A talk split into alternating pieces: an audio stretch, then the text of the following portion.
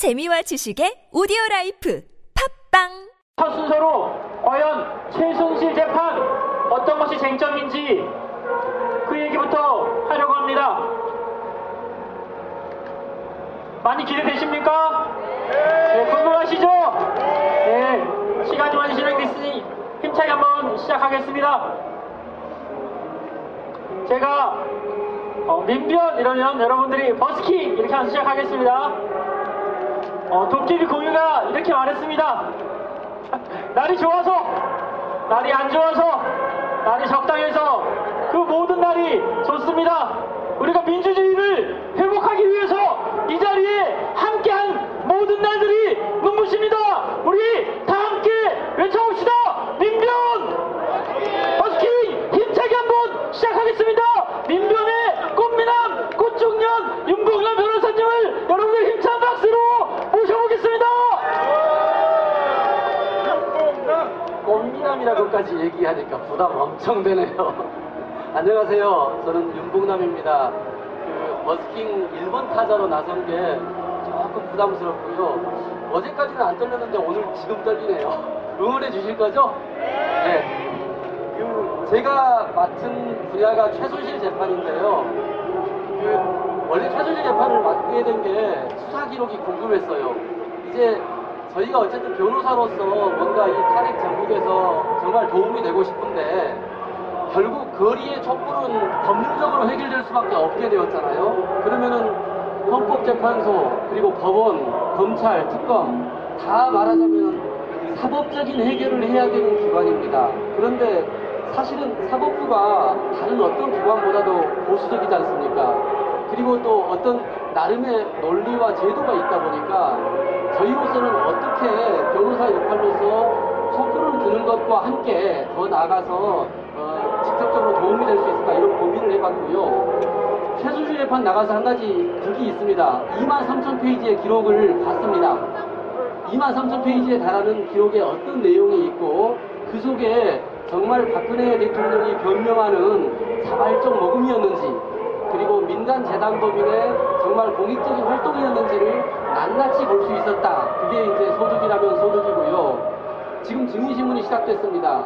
그리고 이 형사재판은 이후에 어떤 방식으로든 탄핵에 또 영향을 미칠 것입니다. 그래서 저희는 재판 끝나는 날까지 그 함께 두 눈 부릅뜨고 지켜볼 겁니다.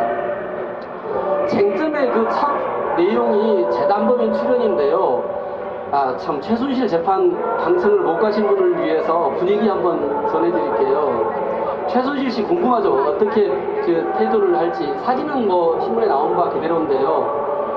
처음에 카메라를 찍을 때는 고개를 숙이고 들어옵니다. 아니면 요새는 입을 가리고 들어옵니다.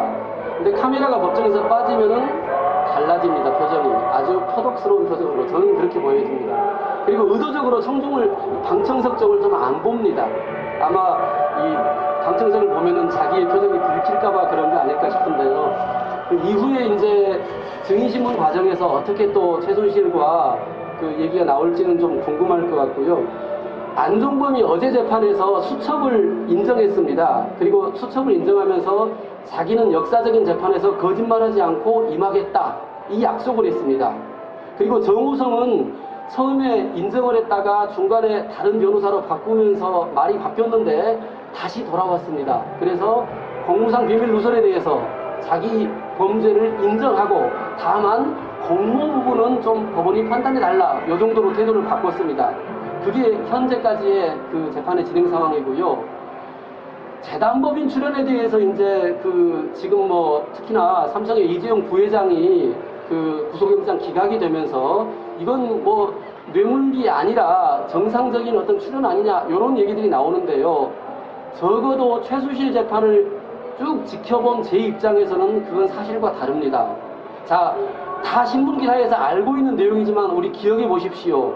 재단법인을 두 개 출연하기 전에 뭘 했습니까? 대통령은 8대 그룹 기업 회장들과 독대를 했습니다.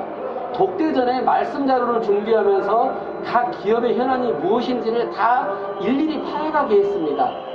그래서 심지어는 독대 끝나고 나서 너는 50 플러스 50, 뭐 미르의 50, K스포츠의 50이라는 의미였겠죠. 너는 30 플러스 30 해가지고 세상에 그 안종복 경제수석은 우리나라 경제정책을 좌지우지하는 사람인데 말하자면은 출연 액수를 다 미리 사전에 그 승낙을 받아놓은 겁니다. 그리고 SK에서 문자 보낸 거 소리 좋죠? 그리고 눈도 이렇게 차분히 내립니다. 대화하기 참 좋은 날입니다. 원래 버스킹은 뭐 제가 뭐 주호를 외치거나 아니면 여기서 뭐 핏대를 올리려는 게 아니고요. 대화하고자 하는 얘기입니다. 그 얘기로 다시 돌아오겠습니다. 정말 그 재단법인 출연이 공익적이었다면은 사실은 기존 정권의 방식은 법률을 만들거나 아니면 정부가 직접 관여해가지고 진행했습니다. 그러나 이번 그 최순실 국정농단 사태에서 미르와 K스포츠는 전혀 그렇게 하지 않았습니다. 대통령 독대를 통해서 먼저 기업의 현안 요구를 들으면서 말하자면 약속 받고 출연을 그 이후에 출연을 실제로 하는 과정도 굉장히 기가 찹니다. 금요일날 연락해가지고 월요일까지 배당 얼마니까 몇백억대 이게 이게 통보받은 겁니다. 기업들이 일방적으로. 그래서 실제 그 재단법인 출연금 자체는 마치 전경련을 통해서 스스로 자발적으로 낸 것을 포장한 일종의 꼬집기를 했든 아니면은 그 기업이 받아서 뇌물을 줬든 그거는 아마 기업마다 좀 다를 수는 있을 것 같아요. 어떤 기업은 자기 원하는 게 있어서 어떻게 SK이든 삼성이든 현재 드러난 것은 낱낱이 밝혀져야 될 것입니다. 그리고 한 가지 말씀드리고 싶은 게 그 제가 본 이제 그 수사 기록 중에서 아주 기억나는 게 인투라스였어요. 인투리스는 더 블루케이라는 최순실 직원의 꼬붕이 계획서를 하나 세운 거예요. 그건 뭐냐면은 원래 인투리스라는 이름이 정해지기 전에 위드 블루 그게 후보였습니다. 청와대와 함께겠죠 아마. 블루가 유독 많아요. 이 회사 이름들이. 청와대와 함께 위드 블루로 할까 인투리스로 할까 해서 만든 인투리스는 지주회사입니다. 좀 낯서시죠 법률 안 하신 분은 지주회사. 지주회사는 마치 그룹 계열사의 말하자면 제일 위에 상위 회사입니다. 상위 회사에서 지주회사로 인투라스를 만들고 그 밑에 미르재단과 K스포츠와 WK 세 개를 가지고 통합 전략 기획본부를 만들어서 모든 사업을 다 헤쳐먹겠다 이런 구상이 나와 있는 조직도였는데요. 사실 JTBC에서 그 단독 보도하기 전에는 제가 법정에서 먼저 보았는데 너무나 깜짝 놀랐습니다. 정말 770억이나 하는 돈을 이렇게 말하자면은 먹고 싶어서 했구나 하는 게 한눈에 드러난 장면이었고요. 뭐 그 이외에도 뭐 KD 코퍼레이션을 통해서 뭐 정유라의 딸 친구를 뭐 이렇게 하게 한 거라든가 심지어는요 외국에 그 보내기 위해서 점수를 조작하는 일까지 벌어져요. 원래 원래 60위까지만 되는데 61위였거든요. KD 코퍼레이션이. 그러니까 60 60 아, 그럼 65위까지로 이번에 확장. 그러니까 정말 이렇게 그 한 나라의 대통령과 한 나라의 경제 수석이 고작 이것인가 이걸 이렇게 재판 내에서 아주 보여준 사건이었다고 생각하고요. 시간이 짧은 관계로 제가 마무리로 탄핵 얘기하고 여러분한테 마이크를 드릴 테니까요. 뭐 궁금하신 점이 있거나 아니면은 자기가 하고 싶은 말씀이 있으면은 여기는 거리의 발언대라고 생각하시고 말씀해 주시기 바랍니다. 어제 그 기사에서 탄핵 심판에서 이제 내용을 그냥 이렇게 현재 뇌물죄 있고 이렇게 형법 죄명으로만 있는 것을 헌법 위반으로 바꾸겠다고 했습니다. 탄핵의 속도를 내는 장면이라고 생각을 하고요. 저는 비록 이재용의 영장이 기각되었지만은 오히려 탄핵 시기는 빨라질 거다. 그리고 현재 최순실 재판에서 점점 나오는 증인신문의 그 내용들도 점점 더 탄핵을 강화하는 쪽으로 갈 것이다. 이렇게 확신을 하고요. 다만 현재 우리 제도가 참 안타깝게도 이 시민들의 힘이 사법부에서 어떤 전문적인 판단으로 맡겨져 버리는 게 우리 현재의 제도 아닙니까? 이 제도 하에서 여전히 시민들의 부릅뜬 의식으로 이렇게 지켜보고 지지하고 관심을 갖지 않으면은 사실은 구중궁궐에서 판단하는 것 같지만 헌법재판소 재판관들이든 아니면은 형사재판의 재- 그 판사들이든 역시 대한민국 시민 중 한 사람 아니겠습니까? 언론을 듣고 여러분의 목소리를 함께하고 있는 사람들이기 때문에요. 여기서 우리가 힘을 놓치지 않는다면은 정말 이렇게 뭐 탄핵으로 마무리하고 더 좋은 사회, 정말 이렇게 새로운 것을, 새로운 질서를 만들기 위한 마지막 마무리를 마침표를 찍어야 되지 않냐 그런 생각을 해봅니다. 뭐 남의 말을 인용하겠습니다. 끝날 때까지 끝난 거 아닙니다. 조국 교수의 말로 마치겠습니다. 자 여기서 제가 마이크를 시민들께 넘기겠습니다. 예. 네. 아 제 마이크 말고 다른 마이크를 넘깁니다. 아, 아. 질문도 좋고요. 아니면은 하고 싶은 말도 좋습니다. JTBC 보니까 막 이렇게 열심히 말을 하던데. 예. 네, 안녕하세요. 저는 강원도 원주에서 왔고요. 뭐 여쭤보고 싶은 게 있어요. 얼마 전에 우리 이재용 그 부회장 뭐 영장이 기각이 되는데요. 그 당연히 영장이 발부될 줄 알았는데 안 됐어요. 그런데 우리 선진국들은 우리 영장 담당 판사 한 명이 그걸 결정하는 건지 아니면 뭐 합의부나 이런 것들이 있는 건잘 궁금했어요. 좀 한번 알려주세요. 선진국들은 어떻게 영장을 발부하는지. 하필 제가 모르는 걸 말씀하시네. 우리나라도 선진국의 일종, 저 하나에 끼어 있습니다. 그리고 영장을 발부하는 것을 합의부가 꼭 한다. 이거는 제가 다른 나라에서 본 예는 없는 것 같고요. 뭐, 다른 나라라고 하더라도 영장 발부는 아마 이렇게 한 사람이 판단하기가 쉬운 것 같습니다. 그러나 한 가지 아쉬운 점이 있다면은 정말 과거에는요, 영장 발부를 그나마 부장 판사가 안 했어요. 연차가 낮은 한 5, 6년 차 판사가 했는데, 그러다 보니까 문제가 많았어요. 지금은 그나마 개선됐다고 하는 게 서울중앙지법의 경우에 3명의 영장 전담 판사가 있고, 부장판사가 되려면은 한 저 정도 되는, 제가 한 17년 차인데요. 한 15년 넘은 판사들이 판단을 하거든요. 문제는 그 판사들도 법과 양심에 따라 판단을 하는데 정말 다양한 생각들이 있구나 하는 걸 저도 알았습니다.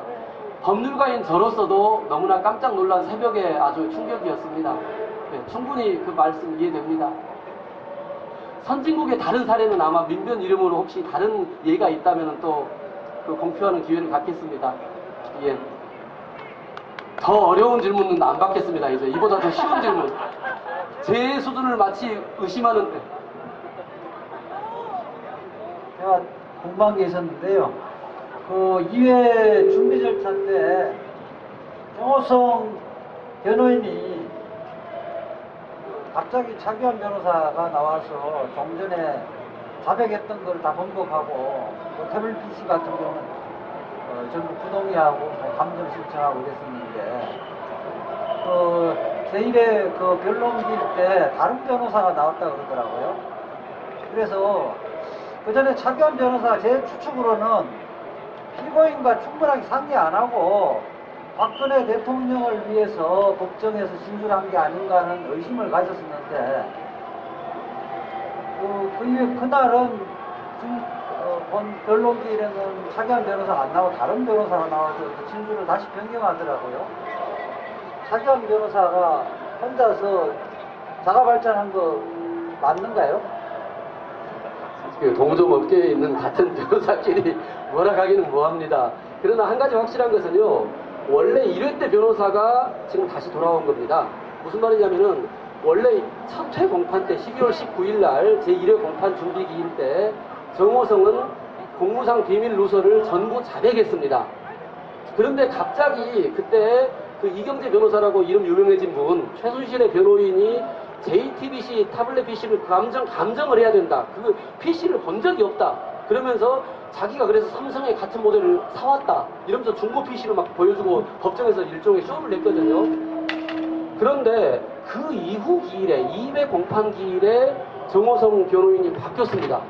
그래가지고는, 아, 우리도, 우리도 타블렛 PC 문제가 있는 것 같습니다 하고 말 바꾸기를 한 거예요. 그런데 엊그제 재판에서 다시 원래 변호사로 바뀌었습니다. 그래서 물론 차기현 변호사가 사임계를 낸 건 아니고요. 뭐 변호사는 복수가 될 수 있으니까요. 그 다시 원래 변호사가 나와서 아 공무상 비밀 누설 다 인정합니다. 이렇게 말했습니다. 뭐 따라서 지금 이재화 변호사님 말씀처럼 충분히 그 추론은 가능하다고 보여집니다. 차기현 변호사가 정호성의 변론을 하는 게 아니고 박근혜 대통령의 변호를 목적으로 나온 거 아니었냐 하는 게 저희 법조인들의 예상인데요. 뭐 둘 사이의 얘기까지를 어떻게 또 알겠습니까? 근데 충분히 그런 짐작과 예상을 할 수 있는 그런 상황이었고요. 지금 현재에서는 타블렛 PC 다 인정했고요. 공무상 비밀 누설 다 인정했습니다. 다만 공모라는 것은 나 좀 억울하다. 공모는 짜고 친 고스톱 같이 내가 대통령과 짜고 쳤다는 얘기냐. 이건 좀 억울하다.